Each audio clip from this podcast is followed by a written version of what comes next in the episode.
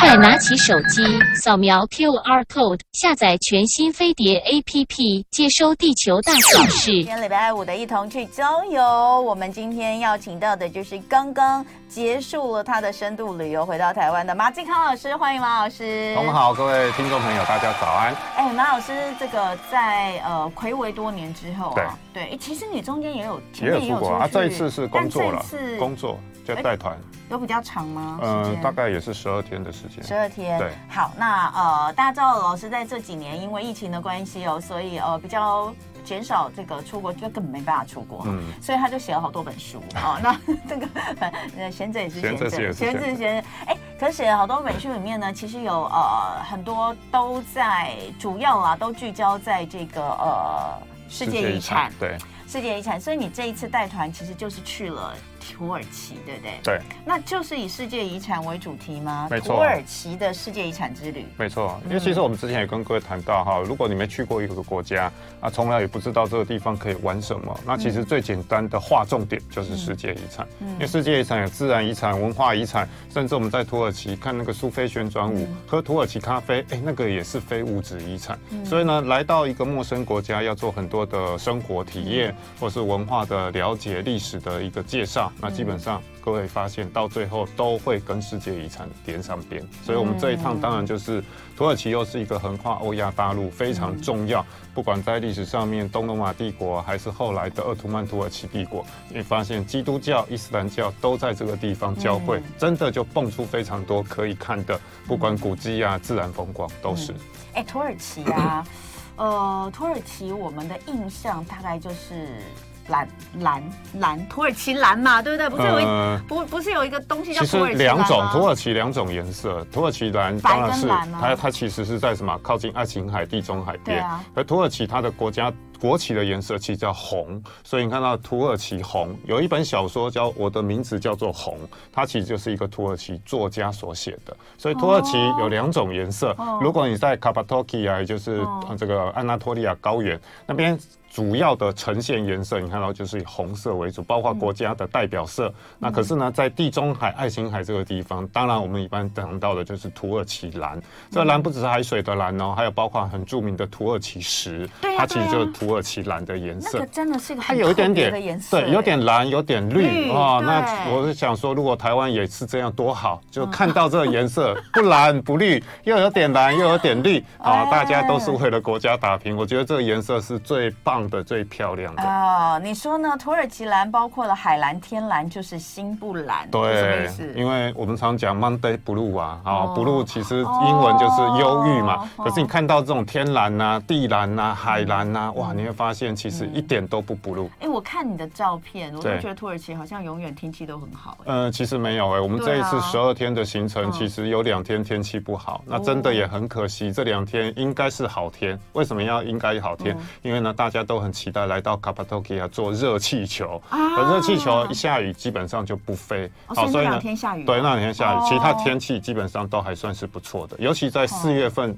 四月底、五月初这个时间，因为是土耳其的春天，所以呢，我们这一趟去，你看到有郁金香，也有很多这个原野的这些春天的花，啊，罂粟花也非常多，所以在这边你可以看到春天万物欣欣向荣的一种感觉，应该是很舒服，很舒服，对对对，所以我们就来看一下老师这一次你带。带团去这个土耳其世界遗产之旅，呃，怎么安排？因为呃十二天，对、哦，然后气候理论上这个时间点应该是天气不错的，嗯、可惜有两天下雨哈、哦，那也还不错啦。十二天里面有十天的这个天气都还不错，哎，不过扣掉前后，呃、坐飞机要坐多久、呃？其实大概现在台湾直飞土航的话，大概是十一个小时左右。哦，对呀、啊，所以你扣掉前后扣掉两天，所以你的十二天之旅其实真正在玩的话是十天嘛，十个整天。那呃，疫情这么多年不见哦，在当地有没有什么不一样的地方？其实景色啊，还有包括人民的生活，我觉得没有什么太大的一个差别、嗯、啊，不过呢。最明显感觉就是货币贬值、嗯、啊，你看通货膨胀，当地的这些物价其实都水涨船高、嗯、啊。那以前我们去那个地方，在疫情之前，喝一杯土耳其咖啡，或是喝一杯这个土耳其红茶，嗯、基本上大概就是五里拉。那其实以前一美金大概换五里拉，现在换五里拉。那我们现在去呢，一美金已经来到二十里拉了。哇！哦，所以你可以看那个通货膨胀，还有包括物价上涨的一个程度，其实非常高。哦哦、那现在去土耳其玩很很划算啊。呃。算是划算了、啊，可是当地也是物价这个飙涨了、啊哦啊，事实上你也没有赚到，看起来好像换很多钱。对，就是说以前一杯咖啡五里拉，现在也二十里拉，没错，事实上你没有赚到什么钱。不过刚开始里拉这个货币在贬值的时候，很多欧洲人跑到土耳其去捡便宜，就跟我们现在很多人、哦、日本、啊、日本一样。可是日本，你看到今年十月开始，那个 J R Pass 就要涨价啦，日本很多东西也要涨价啦。哦，日本现在真的夸张的便宜耶。对啊，夸张便宜。可是接下来九月、十月之后会来一另外一波的涨价，包括他们的交通费用，甚至呢住宿都会调涨啊。当然这一段时间，如果哇你之前有换到便宜的汇兑、嗯嗯，再加上现在还是在空窗在调整期，这个时间去当然就会捡到便宜啊！真的真的，所以确实哈、哦，就是我们看那个坏汇率这件事情，最近也是大家就是可能有些人在操作汇率了，对对对，但是如果说这个当地。当地的这个物价也涨，你你其实后面对啊，不过我觉得其实旅行哈、哦，就是说你去的时候再换就好了啦，嗯、因为毕竟我们不是投资嘛，投资就是几百万、几千万、嗯、那个汇兑才有意义啊、嗯。那其实很多时候、啊、你好像赚了汇差，可到当地你会发现物价也都上涨，所以其实都差不多。嗯、那这一次还比较特别，嗯、因为刚好如果各位最近有注意国际新闻的话、嗯，土耳其正在举行大选，嗯、好，所以呢五月二十四号就会第二轮的一个投票出炉、哦哦。好，那我们在的时候就。就看到一些选举活动啊，哦、然后还有包括当地对，然后沿途都有看到这些所谓的选举看板，所以我觉得是蛮特别的。就是说，我觉得到一个国家，就是说，除了你当然玩它的这个景致啦、小吃啦之类，其实它的一些呃人民的生活，如果能够刚好有机会参与，是很很棒的。就像我们说，我们会说去哪边玩，想要去参加他们的祭典一样，对，没错。像日本，呃，我我我四月份去日本的时候，我就还是很喜欢他们那个肥皂箱，还是路上因为刚好也有选举。是议员的选举、嗯，所以就会真的就是站在那个肥皂箱，就站在路边，然后就开始广播。哎、欸，没几个人，真的没几个人在听，他还是讲得很认真，你就觉得哇，为了理念而战，这很有意思。好，那我们就来看看老师，你这呃等于说十天嘛的时间怎么安排？必逛。必看必吃的一些遗产踩点，其实有几个地方你之前有跟我们讲过，对不对？对啊，嗯、其实土耳其很大，台湾的二十七倍大。像这个、嗯、呃留言板上面大家有提到，哎，这个之前地震不知道怎么样。对，其实我常常觉得很好玩啊、哦，日本发生地震，大家还是觉得日本很安全，嗯、而世界上很多国家发生地震，大家觉得哦那个地方不能去。那土耳其比日本大、啊，那当然如果各位对之前土耳其地震有所了解，它是靠近叙利亚的边境，嗯、土耳其总共有八十一个省啊。当时受到地震影响只有四个省，所以我们这一趟行程基本上都没有到所谓的灾区、嗯啊、所以呢，各位也不要觉得、啊、土耳其，甚至我跟同这个朋友讲土耳其，有些人说、啊、那个地方治安是不是不好？好，其实我自己觉得没有好，可是大家的一个刻板印象偏见都会觉得这些地方，因为日本治安也不好啊。你看首相被刺杀，昨天还有一个无差别的一个刺杀的一个犯、哦啊，可大家还是觉得日本很安全呢、啊。所以呢，各位出去旅行，呃，出去旅行其实就是什么？就摆开自己的一些成见。我觉得熟悉度的问题，呃，熟悉度还有一些偏见。我们不熟悉，我们就会更害怕。没错啊，那而且再加上你看长期这个西方媒体的一个灌输，觉得哇中东。就是可怕的地方，可是全世界最可怕，因为枪支死亡最多是美国，嗯、而不是中东、嗯啊。所以呢，这其实都是了解之后，你的恐惧才会这个减少、啊。当然，我们这一趟土耳其之旅，基本上时间的关系，我们都还是在土西啦。一般旅行团或是个人去旅行，大概也是在土西。土西是说西边。西边以安纳托利亚高原、卡帕多吉亚为中心，西边的位置。啊，东边为什么不能去？当然可以去，可一样啊。东边大家觉得那个地方好像战乱很多，有恐怖分子，叫做库德。族工人党，好，然后呢？当然，各位，他其实，在土耳其政府算是恐怖组织，因为他颠覆政府，希望建立自己的一个国家。可自己去过那边，很棒啊！库德族人非常的友善。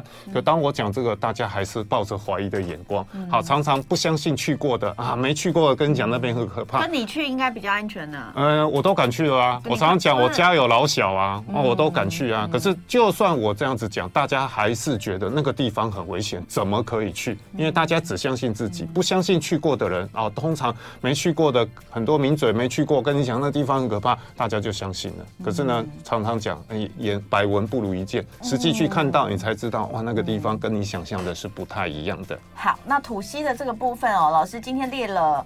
八个地方，这是你们这一次都有去的，对，都有去的地方，也太厉害了！你有带照片来吗？呃，照照片那个有都有、哦。好，那我们就来看吧。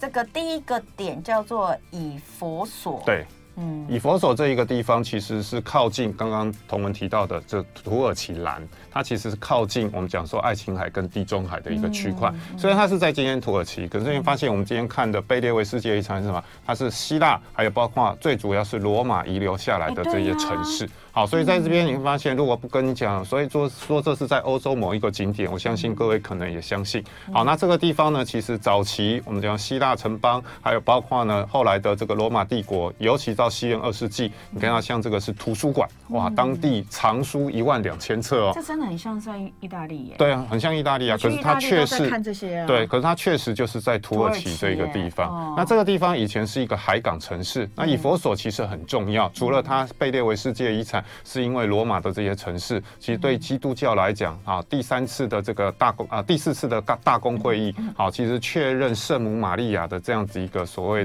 啊、呃、是。啊、呃，具有神性，其实也是在这个地方举行这个大公会议。嗯嗯嗯、在这边还可以看到很多基督教遗留下来的一些暗号。嗯、好，所以呢，这个其实不管从宗教来讲，从政治来讲，从今天遗留下来的这些城市遗迹来讲，都是值得去造访的一个地方。哎、欸，你这边有提到它是圣母安详晚年之地，没错。传、嗯、说当中就是圣母玛利亚在耶稣死掉之后，啊、哦，就这个在这个地方，嗯、我们讲说安度晚年。好，当然呢，我们现在看到的圣母玛利亚小屋，其实后来重建的，当然这个的地方哈，其实真的信者恒信，不信者很不信。嗯、可是我确实看到天主教徒来到这边，进到圣母玛利亚小屋，你发现每个人都是流泪出来。哦哦、可是如果信奉佛教、嗯、伊斯兰教，就如同我们现在看到很多偏见啊，不是自己信仰的宗教啊，这叫迷信。嗯、啊，其实我觉得任何宗教都其实去尊敬它、嗯、尊重它，不要去探索所谓迷不迷信。啊，其实我常讲，在我们带团的时候讲科学，没人愿意听；可是讲八卦，有尤其希腊神明，哇，那种爱恨情仇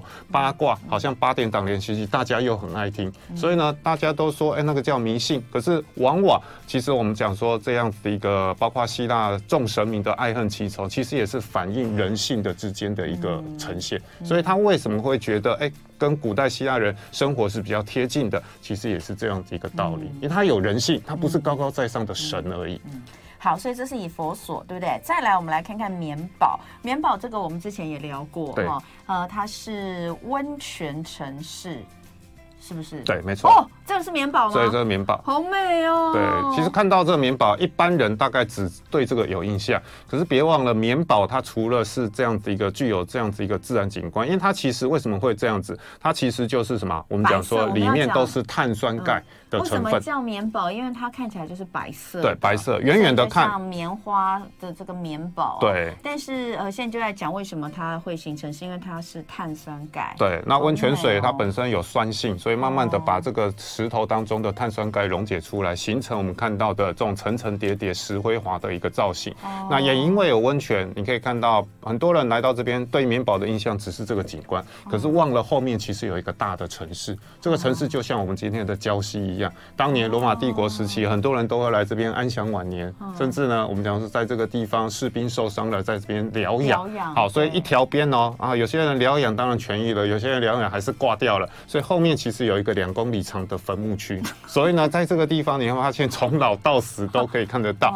所以呢，聚集这么多人，当然你可以看到这是棉堡的，我们讲说罗马歌剧院，好保存的算是也是相当完整。好，而且呢，你可以看到整个视野景观真的是非常非常不错，漂亮。罗马在这边真的是留下非常多很多啊，因为以前土耳其就是罗马帝国的一部分，尤其这个西元四世纪的时候，君士坦丁建立了今天土耳其非常重要的城市。是，就是我今天身上穿的，叫做伊斯坦堡。其实伊斯坦堡以前叫君士坦丁堡，为什么叫君士坦丁堡？因为罗马皇帝君士坦丁大帝所建的，所以它是基督之城。当然，现在我们来到这个地方，看到哇，很多的清真寺，因为它是在一四五三年鄂图曼土耳其把东罗马帝国打败之后，当然呢，宗教不一样，今天盖了很多的清真寺。可是，在这个城市，你会发现它是千年古都，有非常多的古迹，非常的多的东西是可以看的。嗯，好，所以这个是棉。那大家来这里会泡温泉吗？呃呃，时间够的话，其实都会泡。像住宿的饭店，通常也都是有温泉的。如果在这里的话，对，因为这都是天然温泉区。好，再来我们来看这个第三个点，叫做阿佛罗代蒂嘛。嗯 ，Aphroditesis。阿佛罗代蒂。对，很拗口，对不对？其实呢，他就是谁？他就是维纳斯。好，维纳斯是谁？就是罗马时期的美神。可是，在希腊时期，她的名字叫阿弗洛戴蒂。很多人搞不清楚啊、呃，在希腊神话故事当中，万神之神叫宙斯，对不对？嗯、可到了罗马帝国时期，他叫什么？他叫朱比特。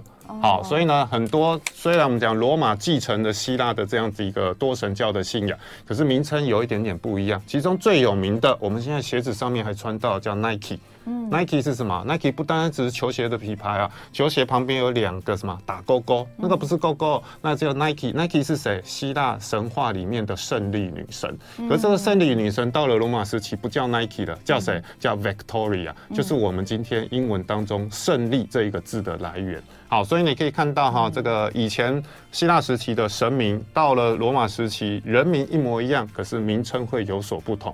阿弗洛戴蒂斯就是我们讲说罗马时期的维纳斯美神啊、哦，各位如果去过欧洲看过很多像这个佛罗伦斯的 Uffizi 美术馆，里面有一个非常著名的名画叫《维纳斯的诞生》，有没有？在那个地方你看到维纳斯就是西方对于美，尤其女性的美的一个非常著名的代表。所以在这个地方，我们刚刚提到棉堡它是什么温泉城市，它是礁溪。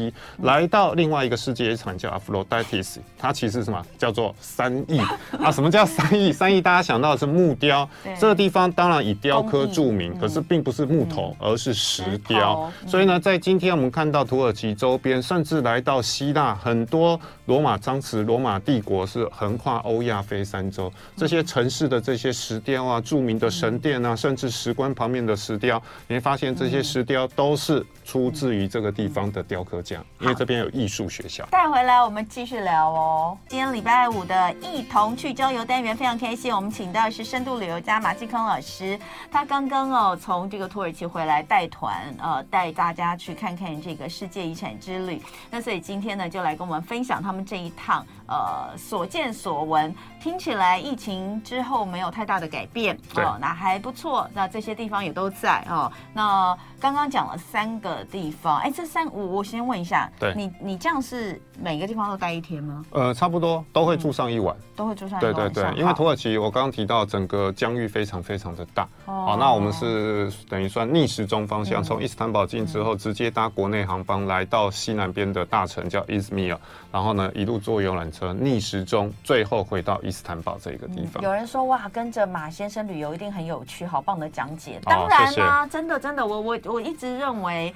呃，跟团旅行，很多人觉得哦，他跟团旅行不好，但是你要看去哪里。像去这种地方，你自己去，你根本就不知道你在看什么。对啊，像我们刚刚看到留言板上面有人说去土耳其看到一堆石头，那这石头其实都是有意义的。如果没有人跟你讲解，那就是石头。对。好，可是呢，各位你不要讲说去土耳其，你去欧洲也是在看石头啊，看画啦，对啊，看石头啊，看壁画，看基督教的故事，彩绘玻璃。对。但是如果没有人跟你讲解，你就觉得好无聊，然后每一个都长得一模一样。到底有什么？就它当然都不一样了，但是在你看起来，对，但是只要跟对人哦，哇，那个故事真的会听到，你觉得哇，就是。呃，你你会有那个想象，然后内心澎湃哦，所以、啊、所以我常讲，哎，大家喜欢深度旅行，嗯、可是很多时候，哎，你自助没有做了解，你基本上还是观光旅行，观赏之后、嗯、通通忘光光了。好，观光旅行，观赏之后通通忘。好，刚刚讲完了这个以佛所、棉堡跟阿弗罗戴蒂哦，接下来第四个比较有趣，我觉得它是。呃，你说在这里除了看到这个物质遗产之外，也有非物质遗产，没错。这里有一个叫做苏菲旋转舞，对，这个就是呃土耳其的一个非物质遗产，对对没错。嗯、苏菲旋转舞一般我们看到舞，大家就觉得哇，这是舞蹈，对不对？对好像霹雳舞啊、现代舞，其实不是，哦、它其实是伊斯兰教的一个教派。我们讲说自我修行的部分，早期都是非常神秘主义，基本上它是不允许外人看。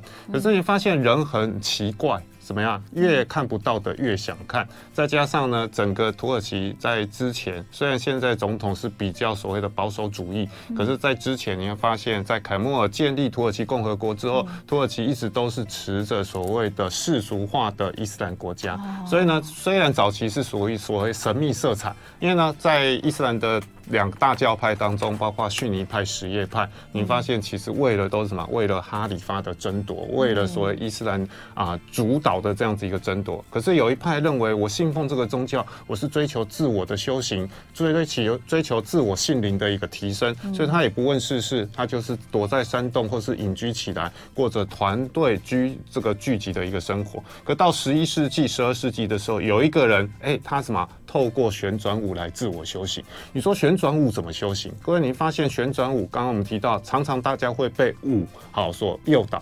出发之前，很多人跟我说：“哎、欸，马老师，这一团有没有安排看苏菲旋转舞啊？因为它是世界非物质遗产。”我说：“有啊，当然有，因为我是世界遗产领队嘛。”啊，那他就会问说：“啊，请问看多久？”我说：“大概。”安排半个小时左右，很多人都说啊，才半个小时，世界遗产呢、欸，半个小时怎么够看？可相信我，实际看到五分钟就会有人偷偷问，哎、欸，马老师还要转多久？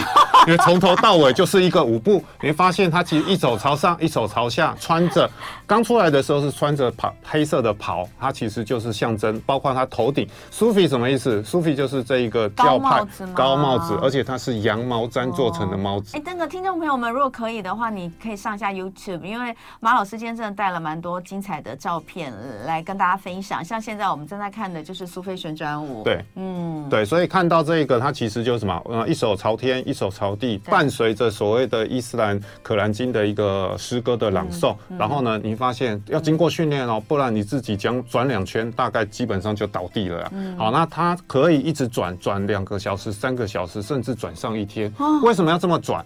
因为呢，你会发现越转经过训练的人，他其实脑袋当中会达到一种非常纯净的状况。好，甚至呢，你发现你自己转了两圈，你发现哇，搞不清楚东西南北。好，甚至呢，脑中都是一片清明。这时候他认为这样的状态跟阿拉其实是最近的，而且呢，他也不是藏私，一手朝上天啊，朝这个天空承接所谓的上天的力量，然后呢，把自己的身体当做一个戒指，一手朝下，把这样子一个能量传递到大。所以呢，在这个过程当中，人就好是好像是天跟地之间的一个介质，透过这样子一个灵修来提升自己在心灵方面的一个提升。所以它绝对不是舞，它其实就是自我修行的过程。在台湾呢，其实我们知道有一个那个风潮唱片杨景聪啊，这个总经理，他其实有引进苏菲旋转舞，当然他跟宗教没有关系，可是呢，也有人把它当做灵修来自我锻炼、自我修行。所以他引进这个是要修行，对他修行，可是跟宗教并没有关系。可是它其实就是一种方式。我常常举例哈，这就像我们原住民的丰年祭。丰年祭跟大家去参加过，你会发现原住民跳那个哇，这个通宵达旦，整夜都在跳。可是你发现它舞步有没有很复杂？没有很复杂，其实就重复啊。可是你发现经过三个小时、四个小时一直重复，就算你什么身体累了，你的那个身体的韵律已经习惯。他们认为这样的一个状况其实跟祖灵是最接近的，所以它其实透过重复看起来单调的这样的一个方式，来达到跟神明。把自己的身体或是这样自己的杂念放空，跟神明能够达到最好的一个接触，能够直接接受到这个天空来的这样子一个能量。当然一样，如果你不是信奉这个教，你又会觉得是迷信。好，就像很多人会去走西班牙朝圣之路，我有一个朋友去走，我问他为什么要走，你又不是天主教徒，他说去洗涤自己的心灵。我说你又不是天主教徒，你去洗涤怎么心灵？然后叫他参加大甲镇南宫妈祖绕境，他说那叫迷信。所以你看，同样的不同的宗教，可是他可能方式或是那个态度是一样，在不同人的眼中看起来就会有不同的呈现。那就是那个国外的月亮比较圆啊， maybe, 大概是这个、啊、这个想法。 maybe, 对, 对，好，所以我们刚刚看完苏菲旋转舞，很特别的，这是呃在十四世纪的丝路维帐客栈哦、呃、里面欣赏这个呃土耳其的非物质遗产哈、哦，非常棒。再来第五个地方是卡帕多奇亚，这里是哦很美耶，对。就是没有热气球的，没有，对，你们这次没做到，残念的地方，残念的地方。哎，所以它下雨的话，热气球都不会出来哦。嗯、呃，对，因为风大下雨，基本上热气球都不会飞。那这边的热气球其实都是上百颗的在飞，跟我们看到台东鹿野高台那个是不一样的。好，所以呢，这个地方最著名当然就做热气球啊。做热气球，做热气球到底要看什么呢？因为这个地方因为有两座火山，好，那在其实在这个上古世纪这边，因为火山爆发形成熔浆遍地的一个状况，可是这边的风还有包括这边的雨水、河流。日积月累就形成我们看到切割成这样非常特殊的蕈状岩。好，所以呢，当然呢，坐在热气球，尤其清晨坐热气球，看的就是非常特殊的这样子一个地形地貌。那这个地形地貌呢，除了自然景观可以看啊，刚刚我们提到整个啊，包括这个土耳其，包括卡帕卡帕多奇亚这个地方，卡帕多奇亚什么意思？它其实就是非常美丽骏马的故乡，所以以前这个地方有非常多的好优良的这个马匹，而毕竟呢，对于罗马帝国来讲，它其实是偏远地区，所以早期基督徒是被罗马人残害的、迫害的，好，所以呢，他就跑到这个地方来，因为这边有很多什么地下城市，还有包括像这些石头，基本上看起来很坚硬，可事实上都发展出非常精密的，包括这个室内的教堂，还包括呢地下的一个城市。你说住在石头里面吗？住在石头里面，所以来到这边。今天我们连续两晚都住在所谓的岩洞这个旅馆，好，因为当地人就习惯住在这个里面。早期其实是因为躲避宗教的迫害，现在当然各位可以看到很多观光客来到卡帕多奇亚必做的两件事，一个就搭热气球，第二个一定要住岩洞旅馆，哦、而且岩洞旅馆从最便宜的青年旅馆一直到高级的五星级饭店都是什么？我们讲说在岩洞里面。我想要看你给我看五星级旅馆的岩洞。呃，有我有我照片有，我不知道那个气质有没有放上去。哦、对对对，好，所以。真的就是进到那个哦，没有没有放上去的，真的就是进到石头里面，它它打造在那个里面打造里面，甚至发展出地下城市。这地下城市就是以前哎、欸，平常都在外面生活，可是呢有罗马人或是有这个、嗯、我们讲说土耳其人，因为土耳其人是信奉伊斯兰教嘛，然后到这个地方他就赶快躲到地底下，地底下、哦、哇，这个酿酒的酒窖，哦、还有包括休息的地方，嗯、甚至教堂应有尽有。带我去了，带我去了！来来来，欢迎欢迎！我要跟你的团啊，带我去！没问题，没问题。好，所以这个是卡帕多奇亚，这这个地方真的是很特别。所以，但是你你你如果就是平常只有就是热气球，你就只有看热气球，对对不对？但是我是第一次知道这里原来就是还有我我。就是我不晓得它是真的，还有历史的部分、啊、我不知道它真的在地底下、欸啊，是真的在地底下。它的就是，而且住是我们可以住在里面的。对对对，那像当然一般我们现在看到它，像刚刚看到那种比较高的这个石头，有些是住在我们讲说石头里面，有些是住在地底下。嗯、地底下当然住宿条件是不好的，可是呢，那是以以前的人为了躲避宗教迫害所住。嗯、现在大部分其实啊，该、呃、有的卫浴设备啊，调整过之后都有。我都不知道那个石头里面它怎么去。怎么去就凿出一个凿啊？因为看起来凿一个空间，没错，因为石头看起来很硬，可事实上你会发现它其实是很好开凿的，因为它都是火山熔岩，好、哦，所以它的硬度没有来得那么高。但住在里面也不怕坍塌干嘛？不会、欸，它还是一定有一定的这个硬度，而且经过了、哦、你看一千多年还保存到现在。哦、好，好，时间的关系，我们要赶快进入到下一个土耳其咖啡。刚刚一直有人在讲土耳其咖啡，呃、对, 对不对？土耳其咖啡是世界非物质遗产。是，你说他喝的是一种生活方式、文化内涵，喝完还可以算命哦。没错，其实土耳其咖啡，如果从我们习惯喝咖啡的人来讲，说实在话，你说土耳其咖啡好不好喝？好，那土耳其咖啡其实我觉得它其实呈现生活哲学，因为就像我们刚刚看到土耳其咖啡，它用一个铜制的一个小容器来煮，放上咖啡粉，然后呢，通常是。升起炭火的沙子里面，好来煮沸，煮沸之后直接倒在这个刚好我们讲说可以容纳这个容量的土耳其咖啡。它那个咖啡的颜色怎么那么黑、啊？对，因为它里面就是很多的粉，它没有经过过滤的，所以很多人第一次喝土耳其咖啡，哇，猴属猴的，你知道很猴急，然后倒下去就直接拿起来喝，根本就是吃土啊，哦、因为它没有沉淀。对，所以喝土耳其咖啡，我刚刚提到为什么是生活哲学，哦、因为我们都知道，有的时候你喝咖啡不要急，有的时候生活。要沉淀一下，你才可以喝到美丽的滋味。那、啊、等到这个样子，你就可以开始喝。哦、啊，喝也记得要留一些余裕，不要全部喝完，因为所有沉淀的咖啡渣都在下面。嗯、那剩下五分之一，剩下六分之一怎么办？倒扣，喝完之后倒扣，倒扣在杯上，大概静置一分钟，就会呈现刚刚看到杯盘上面的这些图形。白白的这些图形不是咖啡渣，咖啡渣就会呈现不同的图形。啊啊、白白的是杯盘。黑色的那个部分是咖啡渣，所以你看每个人倒出来的那个颜色都不一样。哦、那这个都是可以算命、算当天的这样的一个运势。真的，你那你帮我算一下。哦，这这个因为这不是你喝，我都帮客人算啊。你的鬼扯、欸，真的很准，你一定都乱算。说实在话，真的也就是乱算讲好的。可是哎、欸，我们在讲一个，就是说，嗯、呃，中间有一个说，像有提到就是说。嗯呃，看这个咖啡渣，说有一个呃老公要第二天要买包给老婆，哦，结果您发现第二天他们的行李真的没有带上车，为什么？当就是忘记带啦，就是放在游览车下面，所以他是两天之后才拿到他的行李。所以他那我们都开玩笑想说，嗯、哇，真的，你看马老师昨天算的，说要买包，果然这时候就要再买行李箱了，再买行李箱。对对对，哦、所以当然这是一个有趣的，不过确实对于土耳其人来讲，他其实比较传统的咖啡店里面，除了喝土耳其咖啡，真的有占卜师。好、哦，你是可以跟他来做这样的占卜。这个这个全部都是，这全部都是一杯一杯的，一杯一杯的咖啡，土耳其咖啡。就他直接用这个铜铜小铜锅、小铜壶、黄铜壶，然后煮。然后它其实上面会有木炭。那比较传统的，它是在木炭上面会铺那个沙子。嗯、那沙子有热度，所以放在上面它就会哎煮沸。